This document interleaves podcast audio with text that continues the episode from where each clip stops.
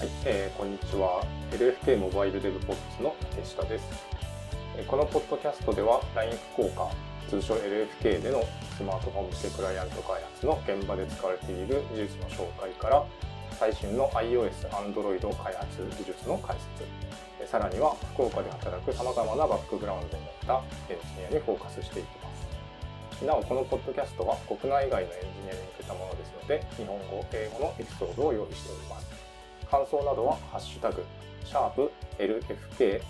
アンダースコア、デブポッツ、DEVPODS でツイートいただけると幸いです。え今回の LFK モバイルデブポッツなんですが、なんとモバイル開発とは全く関係のないテーマになります。え期待してお聞きいただいた方がいらっしゃったらすみません。で、まあ今回何を話すかというと、LINE 福岡の開発組織で細々とやっております読書会というものがあるんですが、そこで読んでる本の感想について話していこうかなと考えております。で、今回が、えーこの試み第1回目ということで、まあ、できれば今後シリーズ化していきたいなと企んでいます。はい。ということで、えっ、と、今日は5人のスピーカー、私含めて5人スピーカーがいるんですけど、えー自己紹介をしていきたいと思います。はい。まず私、えー竹下と言います。えーインターネットでは竹ちんという ID でよく、えーいろいろ活動しています。LINE 福岡の、え開発一室にて、クライアント開発チームのマネージャーを担当しています。2014年入社したので、もう8年目ぐらいですかね、なります。もともと iOS エンジニアとして入社していましたが、最近はあの、マネージャーとしての仕事が多くなって、まあ、コードを書くことがほとんどなくなって、組織の問題に日々取り組んでいるというような状況です。はい。では、小林さんどうぞ。はい。えー LINE 福岡開発室の小林です。小林弘子と言います。え私は開発室専属の通訳者です。なので、先ほど竹珍さんの冒頭の説明を聞きながら、エンジニアにフォーカスしていきますという話だったんですが、エンジニア枠ではないんですけど大丈夫でしょうか？大丈夫だと思います。はい、ありがとうございます。えっ、と、日英の通訳をしております。今、開発室には100人以上エンジニアがいますが、半分以上が海外の出身の方ですので、いろんな場面で通訳をしています。開発室内で全体で行われる会議やアプリの開発の会議で通訳をしております。採用面接でも通訳をさせていただいています。通訳者になって2年半で、まだ通訳者としては駆け出しです。えー LINE 福岡歴も同じく2年半です。よろしくお願いします。はい、よろしくお願いします。先ほどあの、開発にあんまり関係ないって小林さん言われたんですけど、あの、実質、まあ、開発には、えー必要不可欠な、あの、存在なので、まあ、開発メンバーの一人として、えー私は、あの見させていただいています。はい。ということで、えー次、えーはい。稲平さんお願いします。はい、みなひらと申します。と私は、えっと、LINE 福岡所属なんですけども、一応あの、兼任という形で、え CTO オフィスという、えっと、組織に所属しています。で、ここはですね、えっと、LINE グループ全体の開発ガバナンスとかですね、えっと横断的な問題を解決する組織になります。LINE がですね、まあ皆さんご存知の通り、非常にあの巨大なアプリケーションというかサービスユーザーが非常に増えましたので、えそういったですね、複雑な問題が増えてきまして、で、それに対する問題を解決しようという組織になります。え今日はよろしくお願いします。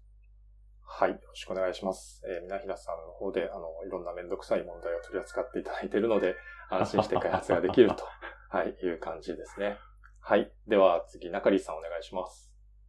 はい、中里です。まあ、本名中村なんですけど、会社とかインターネット上では中里と呼ばれています。私は LINE のスタンプの機能のサーバーサイドのエンジニアをやっていて、もともとは LINE 福岡に所属していたんですけども、転籍して今は東京の方でエンジニアをやっています。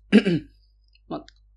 東京の方に転籍したんですけど、この読書会には引き続き参加させてもらって、日々楽しんでいます。よろしくお願いします。はい。よろしくお願いします。えー、中里さんは、あの、初期メンバーでずっと関わっていただいているので、はい。あの、今日も、ポッドキャスト参加してもらって嬉しい限りです。よろしくお願いします。はい。では、最後、前田さんお願いします。はい。えっと、LINE 福岡の、えっと、データラボというところに、えー所属しています、前田と言います。えっと、インターネットとかではカズタンという、あの、名前でいろいろと活動しています。で、私のデータラボというところでは、まあ、データサイエンス、あるいはマシンラーニングなんかを使って、あの、いろいろな、あの、大きいデータを使ったか、えーいろんなデータ活用ですね。それを推進するような、あの、ことをやっております。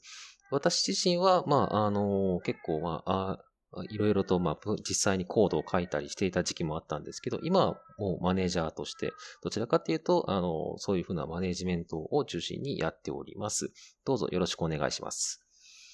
はい、よろしくお願いします。えー、カズタンさんは、あの、社内のスラックでグルメ情報をよくシェアしてくれるので、あの、非常に助かっております。はい。よろしくお願いします。あと、めちゃくちゃあの、うちの猫が今泣いてますけど、えーこれが入ってるのかどうか、ちょっとわからないですが、心配になってきています。はい。えーじゃあ、えー次にこの読書会についてですね、あの、この読書会がどういったものかっていうのを説明していきたいと思うんですが、いきなり小林さんに振っちゃってもいいでしょうか？はい、大丈夫です。ちなみに猫ちゃんの声は今のところ聞か聞こえてません。よかった。はい。はい。えー読書会なんですが、あの、LINE 福岡ですね、通称私たちは LFK と呼んでいますが、LFK を中心に、その、その中の有志で集まって開催をしております。私は最初から参加していたわけではありませんが、もともとはマネージャー中心に行われていたと聞いています。で、マネジメントの関連の本とかを読まれてたと、読んでいたという話を聞いてます。で、最近はあの、いろんな方がもう自由に参加してまして、あの、先ほど、あの、中里さんのように、いろんな、あの、福岡に限らず、いろんな方が参加してます。もう興味がある人は、誰でも参加できるオープンな会となっております。毎週木曜日9時45分から集まって30分間、あの、えー読書会をしています。これはおそらく朝早いんだと思います。はい。そうですね。あの、特に私、竹下は朝弱いので、あの、結構遅刻したりすることもあるんですが、はい。皆さんにご迷惑をおかけしながら生きております。よろしくお願いします。はい。あの、時間をずらすかどうかのビッグディベートがありましたが、今、一旦9時45分で、えーそのままになっております。僕以外は問題ないということで、そのままなりましたね。はい。はい。えーそれで、あの、読書会のやり方なんですけども、まあ、一緒に読む本を一冊選びます。で、実際にはその毎週発表する人をがいまして、それで交代をして、その本の一部ををその一人が読んで発表すると。そしてその発表を聞いてみんなでワイワイしていきます。あの別に何ページ読まないといけないという決まりもないので、どれだけ読むかとかどういうふうに発表するのかっていったことは自由で、あの皆さんフリースタイルで読んで、フリースタイルで発表するという感じです。そうですね。あの、僕とか、本当に、なんでしょう、2、3ページしか読んでないのに、なんか、用意してきたみたいな 体で参加して申し訳ないなと思うことがよくあります。はい。あの、でも少ないページでも結構あの議論が盛り上がることが多いかなと思ってます。ですよね。はい。はいで、あの、個人的にいいなって思ってるのは、あの業務で普段喋らないような人とも話すことができて、まあ、一冊を通じていろいろお話ができるので、えー楽しく憩いの場になっていると思います。そうですね。ここは、あの、もともと、もともとというか、まあコロナ禍が始まって、リモートメインの働き方になって、オフィスで会うっていうことがなくなったっていう背景もあって、あの、本当に思いもよらず、えーこういった機能をしているというか、みんなと、えー業務以外のことを話せる場として機能しているのがいいなっていうのは僕もすごく思います。はい。はい。あの、本を通じて皆さんの知らない一面とかも知れるのでよかったなと思います。そうですね。今日なんかは特に、あの、前田さん、カズタンさんなんか、あの、かなりそういった話も聞けるのじゃないかなと、はい、思ってます。はいなんとか頑張ります。はい。はい。というところで、このあたりでじゃあ次に行きましょうかね。はい。では、えーこの本について、えーどういった本かっていうのをちょっと説明したいと思います。えー今日取り上げる本が、えタイトルが遠くへ行きたければみんなで行け、ビジネスブランドチームを変革するコミュニティの原則という本で、えジョノ・ベーコンさんという方の、え、本ですね。今年の4月に出版された、まあ、比較的新しい本になります。で、なんでこの本にしたかっていうと、えっ、ー、と、これは確か僕が推薦したんですけども、まあなんかツイッターでフォローしてる方が、あの、これすごくいいよっていうのをお勧めされてたっていうのもあり、まあ、あの、また、チームのマネジメントとか組織づくりなんかに役立つかなっていうところもあり、えー、推薦してみたっていう感じですね。はい。ということで、まあ、コミュニティに関する、えー、本なんですけども、あの、皆さん、コミュニティと聞いて何かこう、思い浮かぶこととかってありますか？そうですね。えっと、僕自身がその、まあ、R 言語ですね。あの、データサイエンティストはデータサイエンスでよく使うのが Python と R の言語なんですけど、その R の言語の、まあ、日本のコミュニティっていうので結構昔からいろんな活動をしてまして、そういう意味では、あの、やっぱりそのコミュニティっていうのにすごい僕自身興味はありますね。ありました。はい。もともとコミュニティも、もともとというかコミュニティの運営者だっただった、はい、今もそうだ。そうですね。っていう感じですね。はい。はい、僕もあの、昔なんですけど、まあ、とあるコミュニティ、えー、まあ私、福岡に住んでるんですけど、その福岡の、えー、エンジニアのコミュニティに、もう10年以上前かなはい、参加していたことがあって、まあそこでいろいろ、あの、経験させてもらったなっていうのを思い起こしてます。はい。なんかそうですね。あの、エンジニア、まあエンジニア特に IT エンジニアを指してますけど、なんか他の業種の方に比べると、そういうコミュニティ、コミュニティに属してたり、コミュニティからいろんな情報を得たりされてる方が多いなという印象はありますね。なんか一部の人には会社への所属意識よりコミュニティへの所属意識の方が強くて、会社は変わるけどコミュニティには参加し続けるみたいな人がいる気がしますね。うん、なんか、私が参加しているコミュニティには、ジョブボードっていうのがあって、うん、あの、人が欲しい人と転職したい人がそこにこう書き、あの、書き込んで出会うみたいなのがあったりして、なんか、そうですね。人の行き来とかにも一役買ってるなって思います。でも実は私あのコミュニティってもっと狭いというかローカルというか、あの地元のつながりがコミュニティでずっと思ったんですよ。もともと。で、なんかいろいろ話を聞いて、あ、違うんだって、あの、勉強になりましたね。なるほど。そういえば、私も思い出したんですけど、もともと私、あの、異業種で働いてて、転職して IT エンジニアにその昔なったんですが、えー、そのきっかけになったのもコミュニティだったなというのを思い出しました。結構転職のきっかけになることも多いですよね。私もあの R のコミュニティで知り合った人からまあ紹介されてこの LINE 福岡に入ったっていうのもあったりするので、そういう意味ではやっぱりなんかつながりっていうのに生きてくるかなとはやっぱ思いますね。はい。うん、そうですね。本当に私もそれは実感しております。ああ、確かに後の方で出てきますけど、コミュニティのそのメリットというか、コミュニティが何がいいんだっていうところの一つの要素としてその話は出てきましたね。うん。なんかその仕事の機会につながるっていう意味では、通訳もそうで、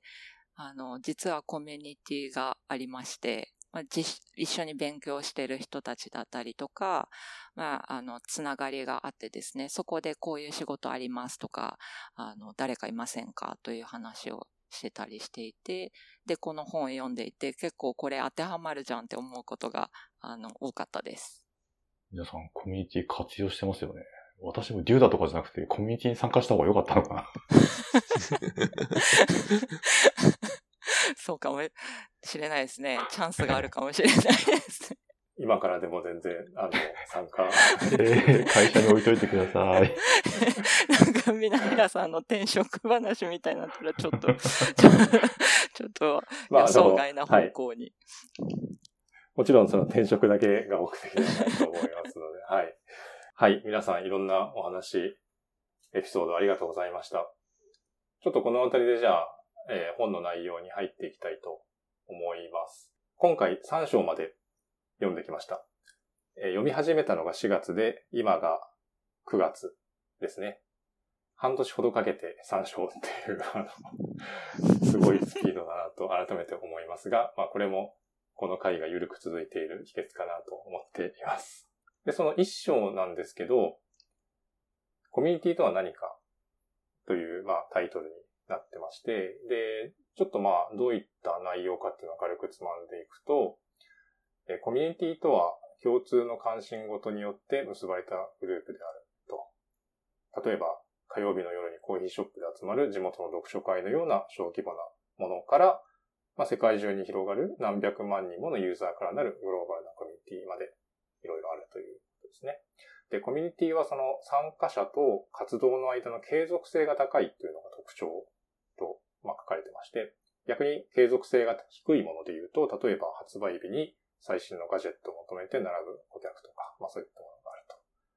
で、ここで、えー、本の中で例として取り上げられている企業が、えー、ニューハンプシャー州に拠点を置くフラクタルオーディオシステムズっていう、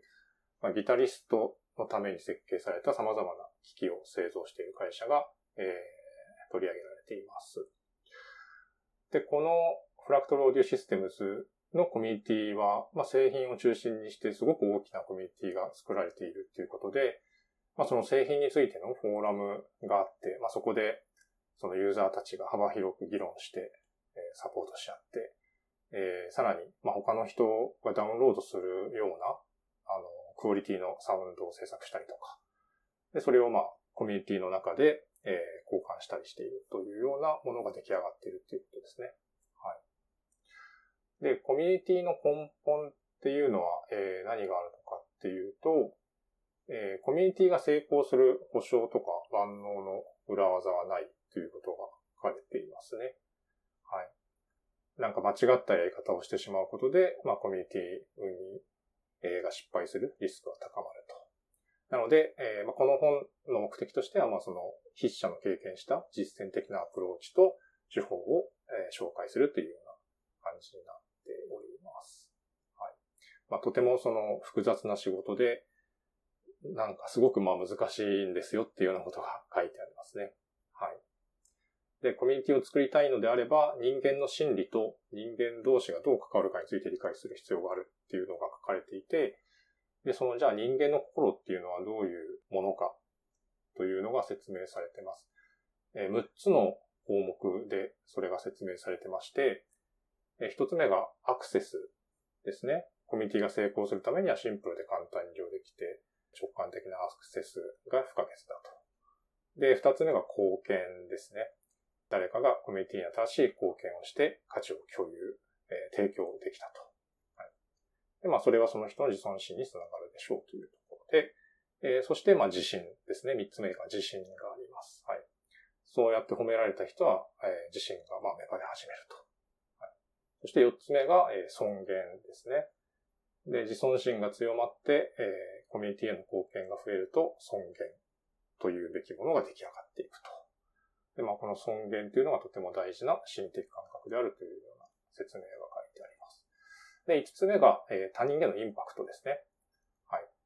そのコミュニティの中での自分の仕事に意味があると感じ出すと、えー、もう一段頑張って、えー、インパクトをもたらそうという自信が魔法のように湧いてくると。はい。これが重要だということですね。そして最後に貴族意識ですね。この今までの、えー、自信を持って大胆な行動をして尊敬を得て、またさらなる自信を持つという、まあそういうフィードバックループですかね、が、えー、うまくできたならば、それがまあコミュニティへの貴族意識につながり、まあその貴族意識っていうものが非常に大事なものだと。で、その、えー、メンバーがコミュニティ貴族回路というようなものを通り抜けて繰り返しコミュニティに価値を提供し続けることで、目に見えない貯金ができてくる。これを、え社会関係資本、ソーシャルキャピタルだと。で、まあ、このソーシャルキャピタルっていうものが、えコミュニティの中のその重要な通貨になるっていうような。はい。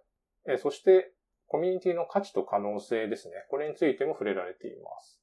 えまあ、大きく分けて5つのカテゴリーがあるとえ説明されてまして、一つ目がコミュニティは利用者と企業が一体の関係を作る。で、二つ目がコミュニティは見込み顧客や口コミ、マーケティングとユーザーの成功をつなげる。三つ目がコミュニティは利用者のサポートと教育をする。四つ目が製品技術開発をするコミュニティ。五つ目がビジネスの価値を広げる。まあ大体なんか一章ってこんな感じの内容だったんですけど、えー、皆さんどうでしょう？なんかまあ結構もう前に読んだ内容なので忘れてる部分もあるかもしれないですけども、どんな感想をお持ちだったでしょうか？なんていうか、コミュニティって、こんな真面目な定義なんだなっていうのを、この時初めて知りましたね。深いなと。確かにそうですね。なんかコミュニティってこう、そんなにコミュニティとは何ぞやみたいなことをしっかり考えることは、まあ、運営してたらあるのかもしれないんですけど、そうですね。前田さんとか運営してるので、まあ、しっかり考えられたのかなとは思いますけど、どうでしょそうですね。やっぱり、あのー奥は深いなとは、やっぱり運営して初めての頃とかはすごく感じましたね。う。で、やっぱりその人と人とのつながりがベースになってるっていうところもすごく共感できました。やっぱりあの人と人とがまあ結局つながっていってできているものっていうのがやっぱり実感として持っていたので、そういう意味でもあのこのあたりの一章のところとかもそうだよねって思いながらあの読んでた覚えがあります。はい。コミュニティは、あの、なんていうか、と前までというか、あの、いわゆる、参加する人だけが参加するものっていうイメージもあったような気もするんですけど、あの、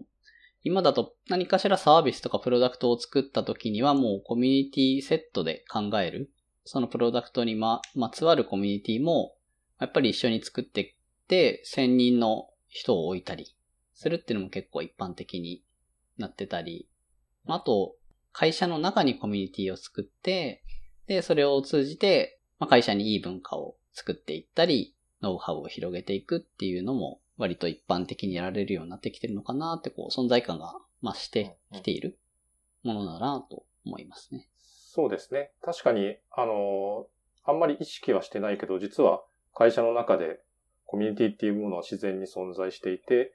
まあそこに知らず知らず関わっていたりとか、実はコミュニティの恩恵を受けてたりっていうことがあったりもするなっていうのは確かに、はい、思いましたね。では、え2章の方の内容をちょっと振り返ってみたいと思うんですけども、え2章はコンシューマー支援者コラボレーターモデルっていう、まあそのそれぞれコミュニティの中である、えーモデルについて説明がされていますね。はい。では、えっ、と、そうですね。稲平さん、コンシューマーモデルっていうのはどういうものになるかちょっとご説明いただけますか？そうですね。コンシューマーモデルっていうとなんかこう、特別な何かを感じるような横文字なんですけど、もう実はコンシューマーモデルは単にあの、同じ共通の興味を持つ人たちが集まったる、集まってるコミュニティというだけで、自分たちの関心のあることを中心にただ話してるだけということで、あの、ある種あの、2ちゃんの、あの、各、あの、板と変わらないようなイメージですよね。実際あの、作者の人も、コミュニティは世界中に何十万もありますと。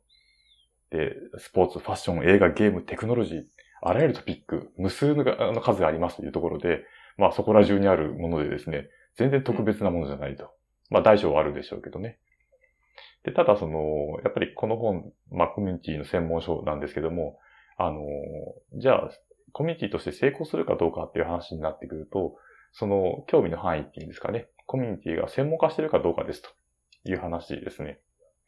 で、あの、いわゆる汎用的な話ですか、大衆向けの話っていうのは実はあんまり、あの、コミュニティとしては成功しないと。やっぱりあの、専門化した内容の方がみんな食いつくんだぞということです。で、じゃあなんでそんなことになるんだっていうことなんですけども、あの、人間っていうのはやっぱりこの同じ興味を持つ人と時間を過ごしたいと考えてますと。まあ、大小でも出てきてるような話がだんだん少し出てくるんですけども、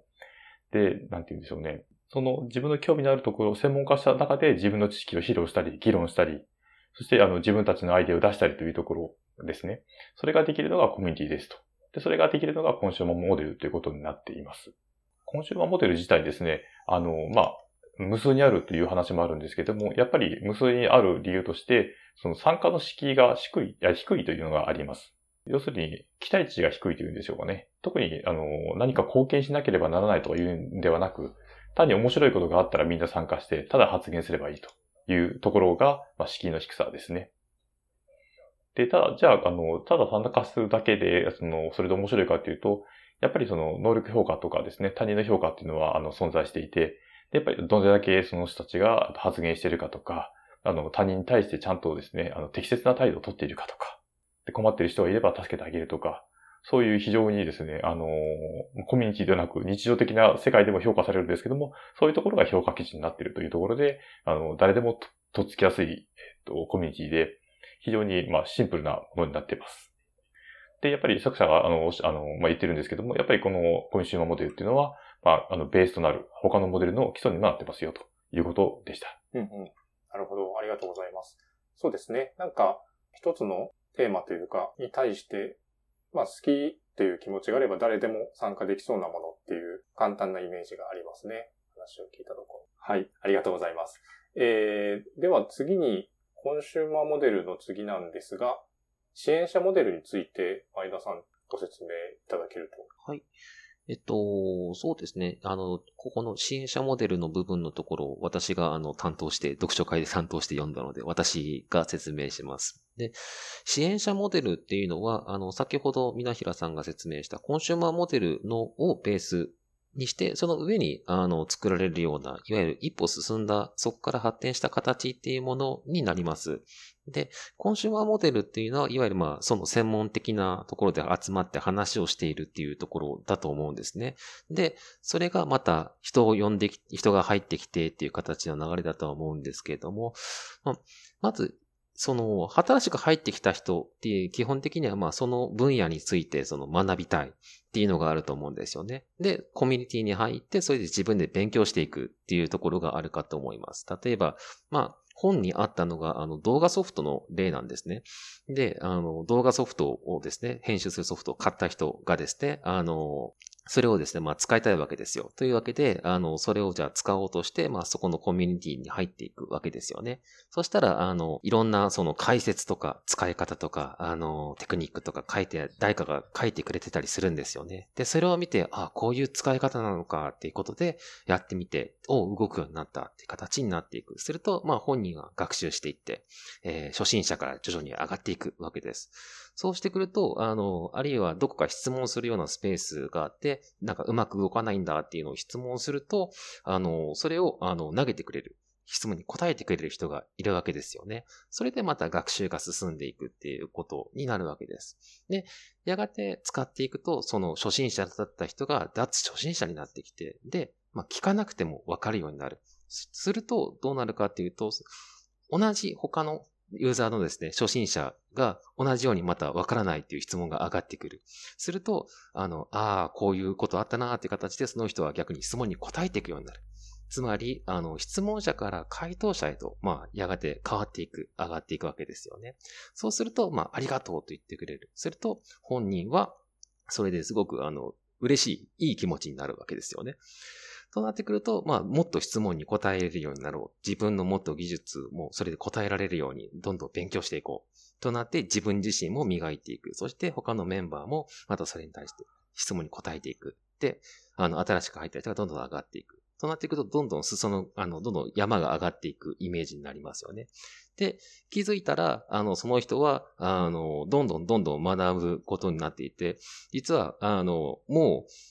学ぶというよりももう僕はマスターしてしまったという、まあちょっと本の表現で言うとマスターっていう形になるんですけれども、いわゆるもう、もう身につけるものは身につけてしまったっていう状態になってしまう。こうなってくると、あの、その人っていうのは、まあ、他の人からも結構称賛されるような、あの、一目置かれるような存在になっていくわけですよね。で、そういう形で本人のその、まあ、承認欲求に近いところが上がってきて、また、そのコミュニティの中でも位置づけが上がっていく。で、やがてそうやってくると、もっと面白いものをできるんじゃないかとか、もっと自分で作れるんじゃないかとか、あの、そういうふうにさらに上ですよね。っていうことをやりたくなってくる。そうなってくると、あの、どんどん自分で作っていったり、ボンボンボンボンボンボン出していって。で、他人に影響を及ぼすような、そしてインフルエンサーへとなっていくわけですよね。そういった形でどんどんどんどんそういう人が出ていく。で、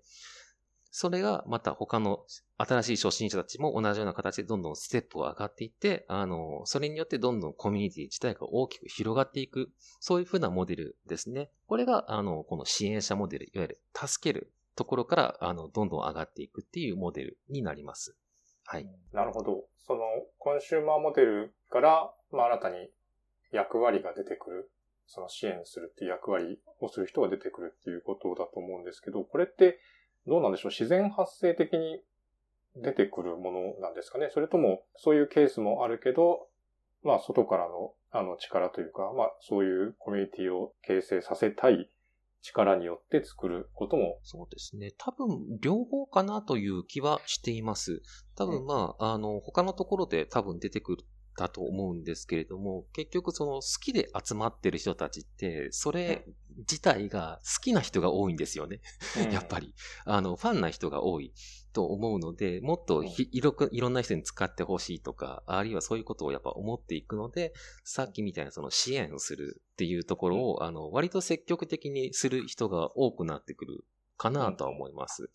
だから、そういう意味では自然発生的に発生はしやすいとは思うんですけれども、あの、昔あっこれ僕が、まあ、R のコミュニティとかであったのが、昔は、あの、ツイッターとかでこう投げ、質問投げて、誰かが拾ってくれたら、まあ、答えてくれるっていうパターンはあったんですけど、うん、なかなかちゃんとそんな質問するような、その、プラットフォームってなかったんですね。ところが、まあ、R のコミュニティの中では、あの、まあ、そういうふうなスラックのコミュニティ、質問できるようなコミュニティのスペースができたので、そこでまた一気にそういう形の支援者、まさにこの支援者モデルになるようなところが、あの、整っていって、それで、あの、加速したっていうのは実際ありますね。はい。うんやっぱりツールというか、プラットフォームを揃えていくっていうのももう一つキーになるかなとは思います。あの、R のコミュニティっていうのは、前田さんの体感として、最初、コンシューマーモデルっぽくて、後にその、あの、支援者モデルっぽくなっていったのか、なんかそういう印象はありますか？そうですね。コンシューマーのイメージはやっぱり強かったかなと思います。あの、支援したくてもどう支援していいかわからないとか、あの、結構そういうのは割とあったのはあったです。うん最初は R が好きな人が集まっててっていう感じですね。はい。そうですね。今、全国にあちこちに R のコミュニティってあるんですけど、スタートはやっぱりその R を使ってみたいという、あるいは R が好きだから広めたいっていう人が、まあ、それぞれであの小さく作って、それぞれでできたっていうのがほとんどなので、やっぱりそういう意味では、あの、コンシューマーからスタートかなとは思いますね。はい。うん、そうですね。あの、前田さんの R のコミュニティは本当にここで紹介されているようなステップを踏んで成長していったというのが実際に身をもって体験されてるっていうことですね。では、えー、最後の3つ目のモデルなんですが、えー、中里さん、コラボレーターモデルについてご説明していただけますか？はい。コラボレーターモデルは、先ほど紹介があったコンシューマーモデル、支援者モデルよりさらに、まあ、参加者のコミュニティに対する活動の割合が大きいというか、本当に参加者が作っていくっていうような感じなのかなという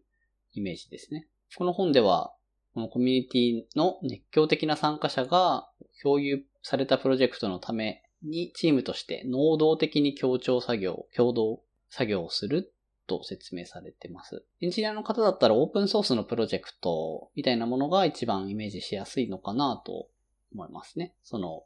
実際にオープンソースのソフトウェアの、に対して、まあ、コントリビュートというか、まあ、修正にた、あの、参加者が関わるっていうイメージですね。まあ、ただ、その、参加者全員がじゃあアクティブに、あの、修正、貢献しないといけないかっていうと、まあ、それだけでもやっぱりこのコラボレーターモデルのコミュニティを成り立たなくて、まあ、結構悪い意味で使われたりしますけど、フリーライダー。要するに、オープンソースだと、まあ、使う人ですよね。使う人っていうのが、まあ、いてこそ、まあ、コミュニティが発展していくんだっていうようなことも、こう、書いてありましたね。まあ、実際確かに、使ってみると、あ、ここ改善したいな、みたいなことが出てきて、じゃあその人が、こう、だんだん貢献していくようになるっていうのは、まあ、支援者モデルのところでも、こう、成長していく、コミュニティのメンバーとして成長していくような話が前田さんからありましたけど、まあ、コラボレーターモデルでもやっぱりそういうようなところはあるのかなと思いますね。コラボレーターモデルでもう一つちょっと面白いことが書いてあったのは、インナーコミュニティとアウターコミュニティの2種類があるっていう話をしていました。でインナーコミュニティっていうのは、いわゆるオープンソースのコミュニティのように、まあ、参加者がプロジェクトにこう直接貢献して、まあ、作っていく。まあ、例えば、この本で紹介されてた Kubernetes とかっていうのは、もうコミュニティの参加者が Kubernetes 自体を進化させて、どんどんやっていくし、まあ、そのコミュニティのプロダクトだったり、プロジェクトの意思決定にも、コミュニティのメンバーが大きく関わるようなものですね。で、一方、アウターコミュニティって言ってるのは、あの、まあ、Apple とか Google が提供してるプラットフォーム上でこう、まあ私たち含めみんなアプリとかを作ったりしてるんですけど、まあこの開発者は、あの、プラットフォーム自体をどうこうするわけではなくて、まあ、自分たちのアプリをどう届けるか、プラットフォームを通じてどう届けるか、っていうところに関心があって、このプラットフォーム自体にこう修正を投げかけられるかって言われると、まあそうじゃないですし、まあそこはもう、まあ乗っかるっていうところですね。まあこの二つが、こう、違うものとしてあるよっていうのが出てて、あ、なるほどなって思いましたね。なるほど。コラボレーターモデルの、まあ、インナーコミュニティって言われるものなんか、もう本当に、まあエンジニア界隈で言うと、あの GitHub なんかが、もうまさに、これっていう感じがしますね。うん、なんで結構多分ツールあたりも、こう、こういうコミュニティが生まれて発展したのに貢献したのかな。まあ古、くはこう、メーリングリストと SVN みたいなものだったかと思いますけど、今だと GitHub と Slack や Discord だったり、まあ結構こういったツールも不可欠こういう共同作業を同じ場所にいない人がやるっていう意味では不可欠だったのかなと。そしてインターネットとのこう親和性がすごい高いようなものなのかなって思いますね。そうですね。本当に GitHub で言うと、Git がこれだけ広まったというか広く使われるようになったのに GitHub の存在っていうのは大きかったのかなとかちょっと思ったりしましたね。まあ、もともとその Git は、あの、リーナス・トーバルさんが Linux 用に開発したものなので、もし GitHub がなくても広まったのかもしれないんですけど、よりこう、一般のエンジニアにまで広く Git が広がったのは GitHub の貢献が大きいのかなとかちょっと思ったりしました。はい。何かこの2章についてコメントとかあればうん、なんていうか、あの、まあ、なんですよ。はじめ、こう、こんな区分とかは何も思わなかったんですけど、読んでみて、あ、なるほどなと思いましたね、本当に。で、あの、まあ、私のちょうど担当のところだったの専門家っていう意味では、私あの、株価の特定の銘柄のこう、掲示板とか時々見るんですけど、関係ない投稿してると本当腹が立ちますね。区分というか分け方っていうのは、もともと存在したものなんですかね。それともこの著者のベーコンさんが作ったものなんですかね。区分自体は結構わかりやすいかなと思ってて、いわゆる集まったの、うん、集まって、で、助ける人が出て、その後に、あの、コラボレーション、一緒に何かを作っていくっていう、なんか、発達していく、その流れっていうのは、すごくなんか、イメージはしやすいかなっていうのは、思いますね、うん、やっぱり。うん、そうですよね。あとは、この、コラボレーターモデルが、インナーとアウターで分けてるっていうのが私は結構スッキリして、それで全然その関わり方が違うのが、あ、なんすごく整理されてていいなと思いますね。で、あとこう。うん。で、人がその関わっていく過程とかも、あの、先ほど前、あの、前田さんが説明されてた支援者モデルの、普通の参加者だった人がどんどんこう、レベルアップして マスターになっていくみたいなのも、その最初の人間心理のところと関わるなって思ってて、本当よく分析されてると思いますね。参加者の関わりが強いでもコラボレーターモデルみたいなものはこう、書いてあったように意思決定にも関わっていくので、じゃあそこで、こう、なんて言うんですかね。意見の違いで、たもとを分かれていくみたいなのもあるな、みたいな話をあの、読書会の時にやったような気がしますね。オープンソースの話で言うと、まあ、そこからじゃあもう自分たちはこっからフォークっていうあの言い方しますけど、もう分かれて、こっちでこのグループで別に育てていくよ、みたいなことをやったりとか。まあそこら辺もこう、ある意味では自由にやれるっていうのも、まあ魅力といえば魅力なのかなという気はしますね。分かれていくっていうと、こう、Linux のディストリビューションとか、どんどんどんどんこう分かれていって、っていうのはなんか確かにでもまあ Linux っていうくくりはまあ一つかもしれないけれども、結構それぞれでだいぶ違うのはありますから、やっぱそれでコミュニティってまあ大きくなると分、ある程度分化していく、分かれていくっていうのはなんかあるのかもしれないですよね。なんか最適な、あの、それぞれに対する最適なサイズになんかこう収まっていくとか、あの、そういうのっていうのもやっぱりあるのかなっていうのはちょっとなんか今話聞き直しながら考えましたね、今。なんか今、いいこと言おうと思って何も出てきませんでした。まとめようとして。はい。じゃあ、えっ、と、3章の方に移りましょうか。3章は場所を用意するだけじゃダメだというような内容だったんですが、ここは、あの、稲平さん、前田さんメインで読まれていたので、ちょっとお話をお聞きしたいなと思います。うんまあ、タイトル読んだ時に、まあ、なんとなく中身も必要だよね、みたいな話かなと思ったんですが、冒頭にあの、なんか紹介している、こう、例え話っていうんですか、これがなかなか強烈だったというか、ちょっと、あの、読ませていただきますが、著者がかつて運営していたコミュニティの熱心なメンバー、ドン、カッコ加盟が、週末に開催したイベントには誰も来なかった。ドンはイベントを企画して内容を考え、部屋を用意してコーヒーと朝食を用意したのに、誰のも来なかった。誰一人、場所を用意したのに。ここまで強調する必要はあるのかなと思いましたけどね。けで胃が痛くなるよ。本当ですよね。うん。まあ、ただ一応教訓としては、あの、そこに価値がないから誰も来なかったんだよねっていう話で、まあ、コミュニティとしては価値をちゃんと示す必要がありますよという、あまあ、ちゃんとした流れ進んでいくというところですね。はい。で、あの、まあ、価値の種類とかいうのがあるんですけど、まずはその、なんて言うんでしょうね。コミュニティに対して、えっと、まあ、参加者、あの、いろんな人がいるんですけども、まあ、それぞれが、えっと、まあ、どのような価値を感じて参加するのかっていうところがポイントですよということを、え著者の方はおっしゃっていますね。で、その中で、えっと、まあ、価値というのは2種類あって、有形の価値と無形の価値がありますよと。あ有形の価値っていうのは、まあ、いわゆるその、物質的なものですよね。例えばサービス、あただでコーヒー飲めるチケットもらったりとか、実際にお金の話があったりとか。で、ただ無形の価値は、これまで出てきたように、貢献したことが人に認められるとかですね。あと、優れた人と会話できるとか、そういうことですよ、っていうことを、著者の方はおっしゃっています。で、これをちゃんと伝えないと、コミュニティには誰も参加しないし、コミュニティは成功しませんよね、というところです。で、それに対して、じゃあ具体的にどうしようというところで、えー著者の方が言っているのは、まあ、バリューステートメントというものを作りましょうと。で、これは具体的には、えっと、まあ、価値というのをきちんと書き出す、えっと、表なんですけども、それが、えっと、自分たち、まあ、コミュニティの運営者にとって、えどういう価値があるのか、それから、それに参加する人たちですね。コミュニティメンバーのためにはどういう価値があるのか、それぞれ分けて書いていきましょうというものになっています。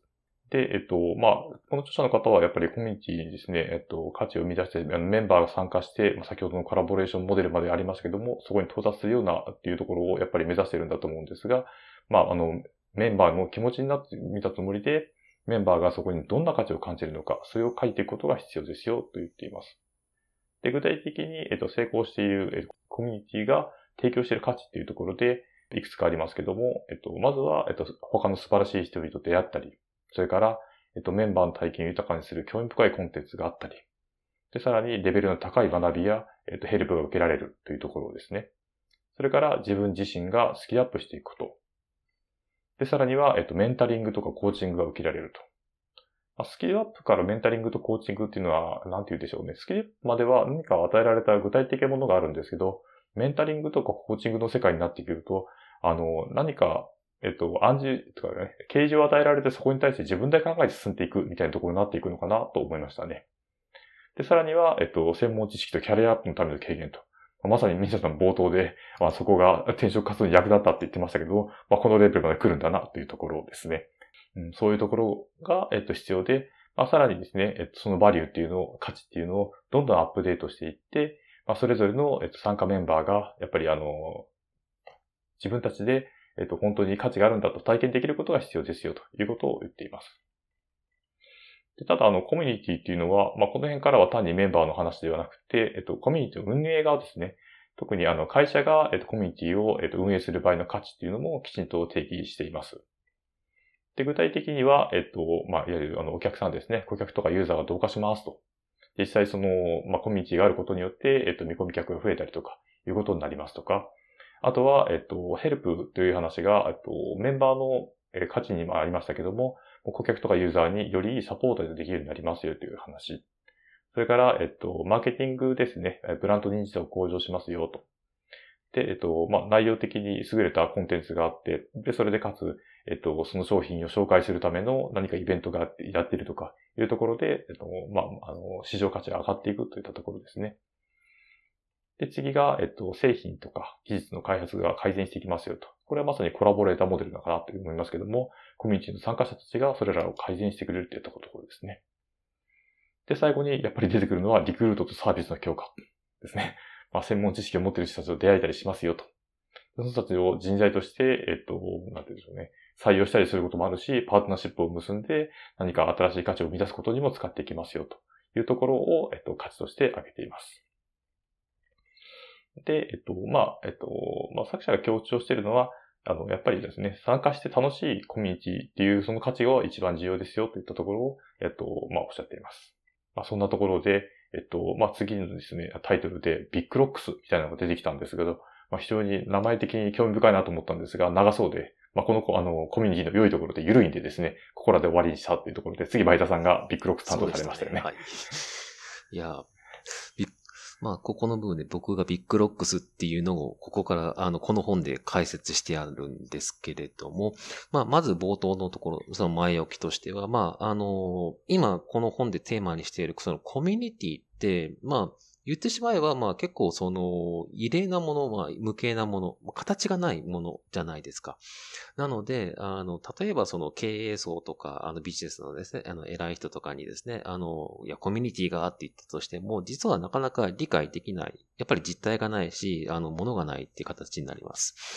でも、まあ、そのバリューですよね。自分たち、その、やっている側としては、まあ、自分たちとしては、まあ、あの、バリューやステートメント、そういったものあるいはそこにあるチャンスとか、そういったものが分かったとしても、その外の人、他の人までは結局実感ができないっていうのがあるんですよね。となってくると、そういう人は、あの、そういうのってなんかこう怖くないとか、あの、なんか手出したらなんかこう損するんじゃないとかっていうリスクとか恐怖心を生んでしまう。理解ができないがゆえに。そういうものを抱いてしまう。なかなか難しくてうまくいかないっていう場合があります。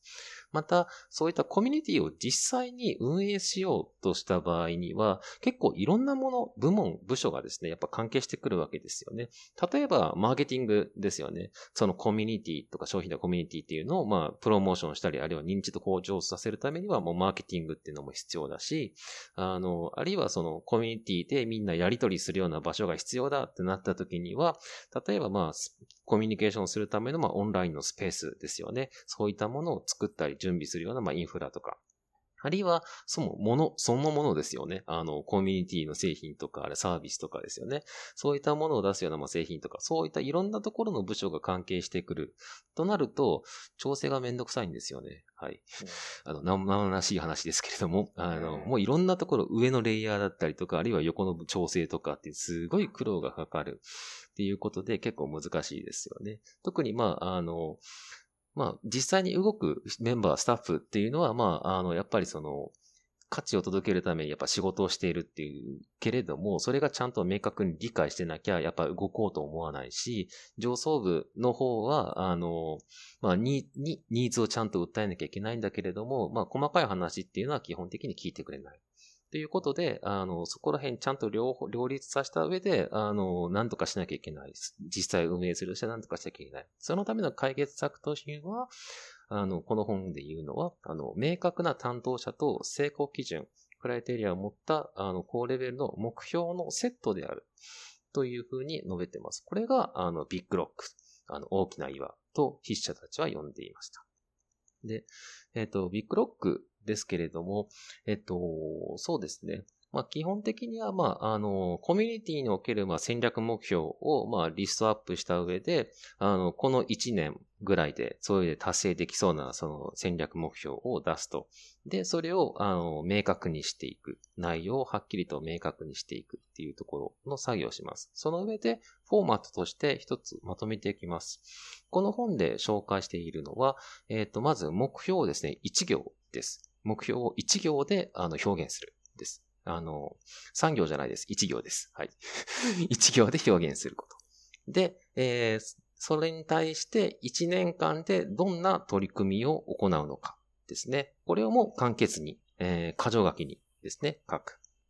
で、その上で、じゃあ、それが達成できたかどうかっていうことの KPI ですね。えー、キーパフォーマンス、えー、インディケーター。ですね。KPI よく聞く言葉かなと思います。それを、あの、ちゃんと測れるもので、あの、セットする、目標を KPI セットすることが必要だと。で、最後に、えー、担当者、アサインをちゃんと明確にすること。あの、どこかのチームではなくて個人にすることだっていうのが、あの、この著者たちは述べてました。これをセットですね。一行って書いた目標と、一年、その一年でやることの箇条書き、そして KPI と担当者。これをまあ、実質まあ、すごく内容としてはシンプルになると思いますけど、これが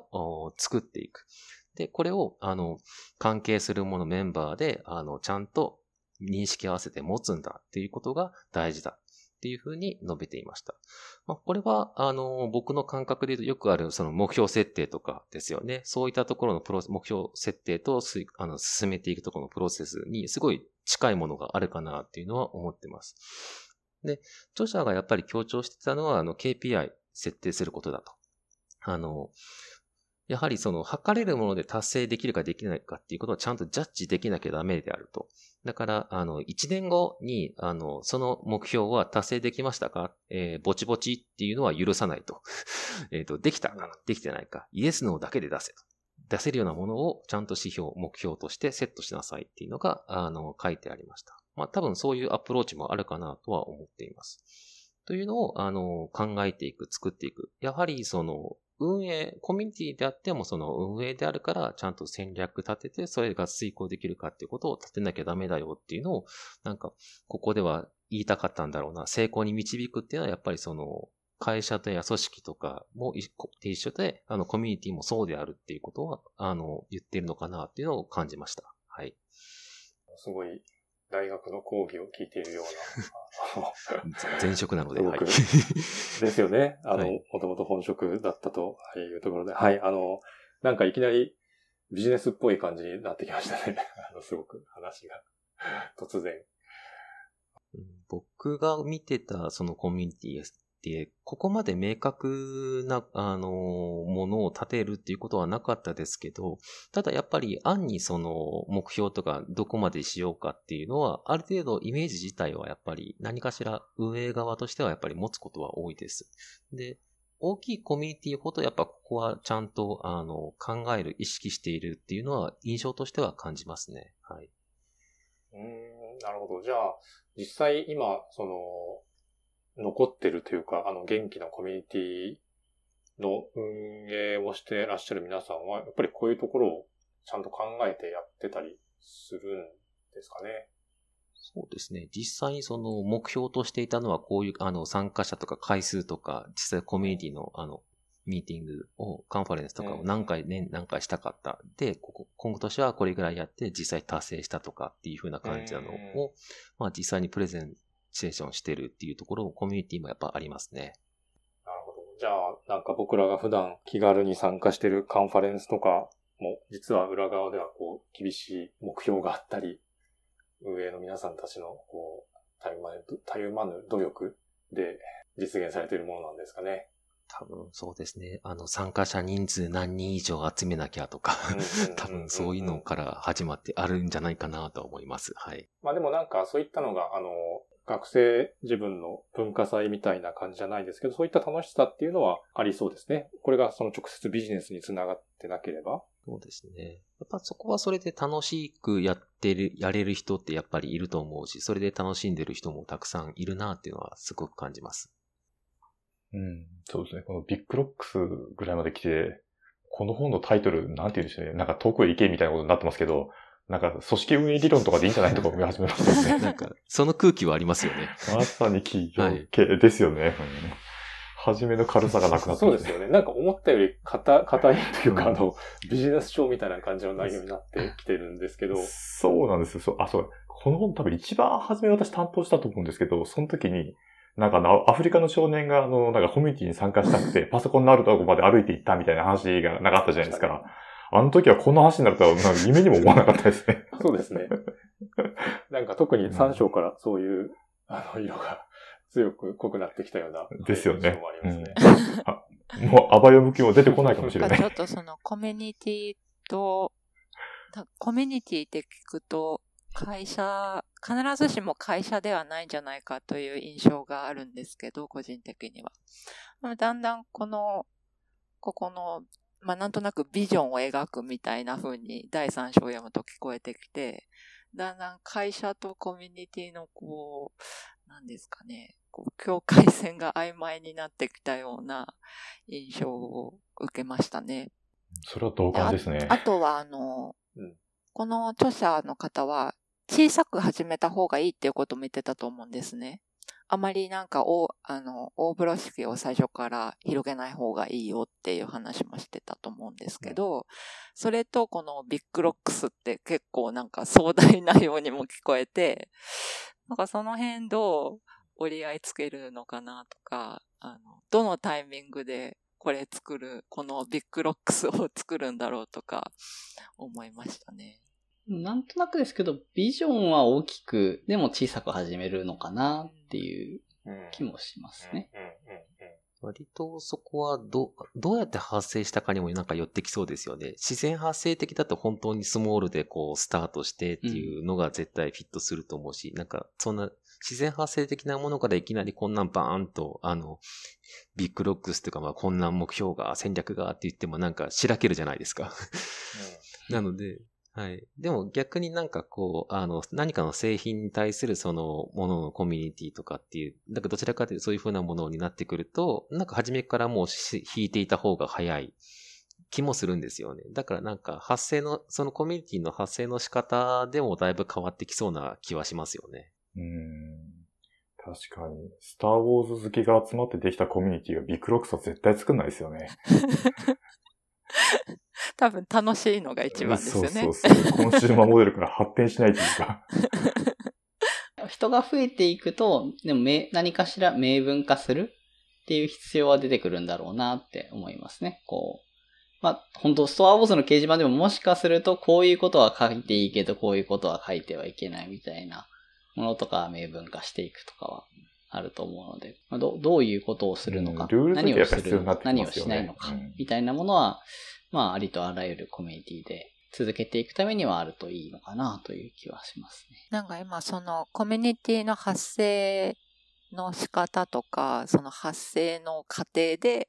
こう変わっていくっていうのが結構聞いてて、負に落ちて、あの最初のあの価値を提供するっていうのがあったと思うんですけど、価値も多分最初であの、まあ、どういうふうにコミュニティができるかによるんでしょうけど、自然発生的にできると、その自分たちのコミュニティの価値はっていうのはあまり考えないんじゃないかなと思うんですよね。で、多分最初楽しくてやってて、で、だんだんなんか、あ、こういう価値があるんだなって、その、続けていく中で気づく部分もあるのかなと思っていて、だからそのコミュニティの発生の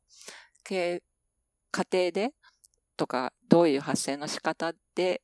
かによって、あの、変わるっていうのがすごい納得しました。多分、その、無形な部分もあるかなと思ってて、あの、まさに楽しいっていうのを実はコミュニティ参加することのバリューの一つかなっ。確か本でも触れてたとような記憶があるんですけれども、実際僕もその最初参加する、まあ、これはあの R じゃなくて別のコミュニティとか統計系のコミュニティだったりとかするんですけれども、まあ、最初なんか集まってだ喋って、こう、あの、夜通しこう、そういう話をしたいっていうメンバーが 集まって、それで やってたっていうのはあるので。それが、あの、そういう語るのが楽しいから、そういう人と話すのが楽しいからっていう、そこが実はバリューになってたっていうのは、やっぱりあるので、やっぱり何かしらのバリューっていうのはセットされるのかなっていうのは思いますね。しかもあれですよね。この著者の人がこのコミュニティ作りのスペシャリストなんで、まあ、本当にこう、なんですか、初めから価値あるコミュニティの作り方ってかいうのも説明してくれているんでしょうね、うねきっとね。失敗や経験などを経て、こう、うん、一気に凝縮してくれてるんでしょうね。この無駄な。うん。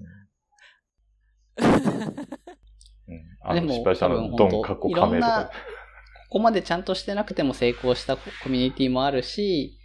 まあ、あの、や、ちゃんとやっても失敗したコミュニティもやっぱりあったりするとは思うんですけど、こう、多分作者の経験からして、こうなるべくコミュニティが成功する再現性を高める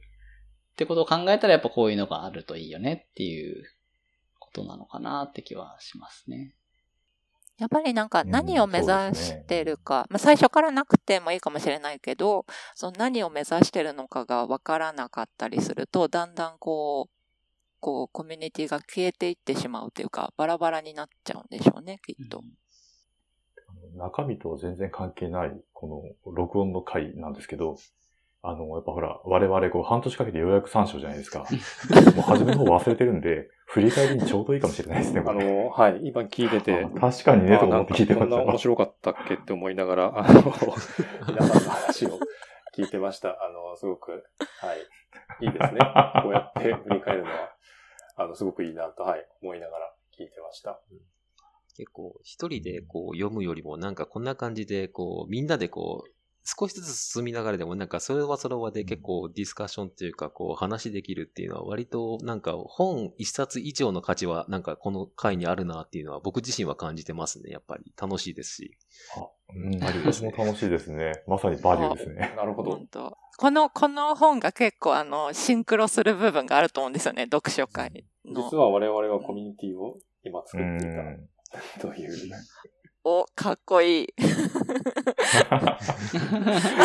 プロス作んないといけない。今ね、この効率的なコミュニティの作り方を学んでますもんね。KPI としてはちゃんと書いて発信ってあるじゃないですか。作ればいいんですよ。既成事実の後だけど。めんどくさい。え、これのリスナー数とかですか？いや、全然偶然というか、そうですね。面白いなと思います。ということで、えー、ここまで話してきましたが、えー、この本、あの、全部で11章まであるので、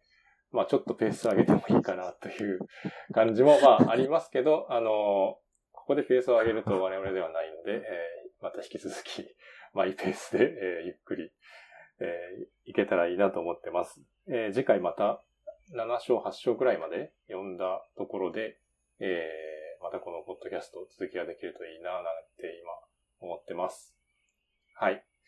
えー、というわけで、えー、本日は LINE 福岡開発組織で行っている読書会についてと、今読んでいる本について話しました。えー、もしエピソードに関するご感想とか、え話してほしいトピックなどありましたら、えハッシュタグ、シャープ LFK アンダースコア、デブポッツ、DEVPODS でツイートいただけると幸いです。えまた、えここから宣伝なんですが、LINE 福岡ではエンジニアの採用を国内外問わず積極的に行っております。もし興味があれば一度カジュアル面談なので社員との交流ができればと思います。はい。というわけで、えー、本日のスピーカーは LINE 福岡開発室の小林、中村、前田、稲平、竹下でした。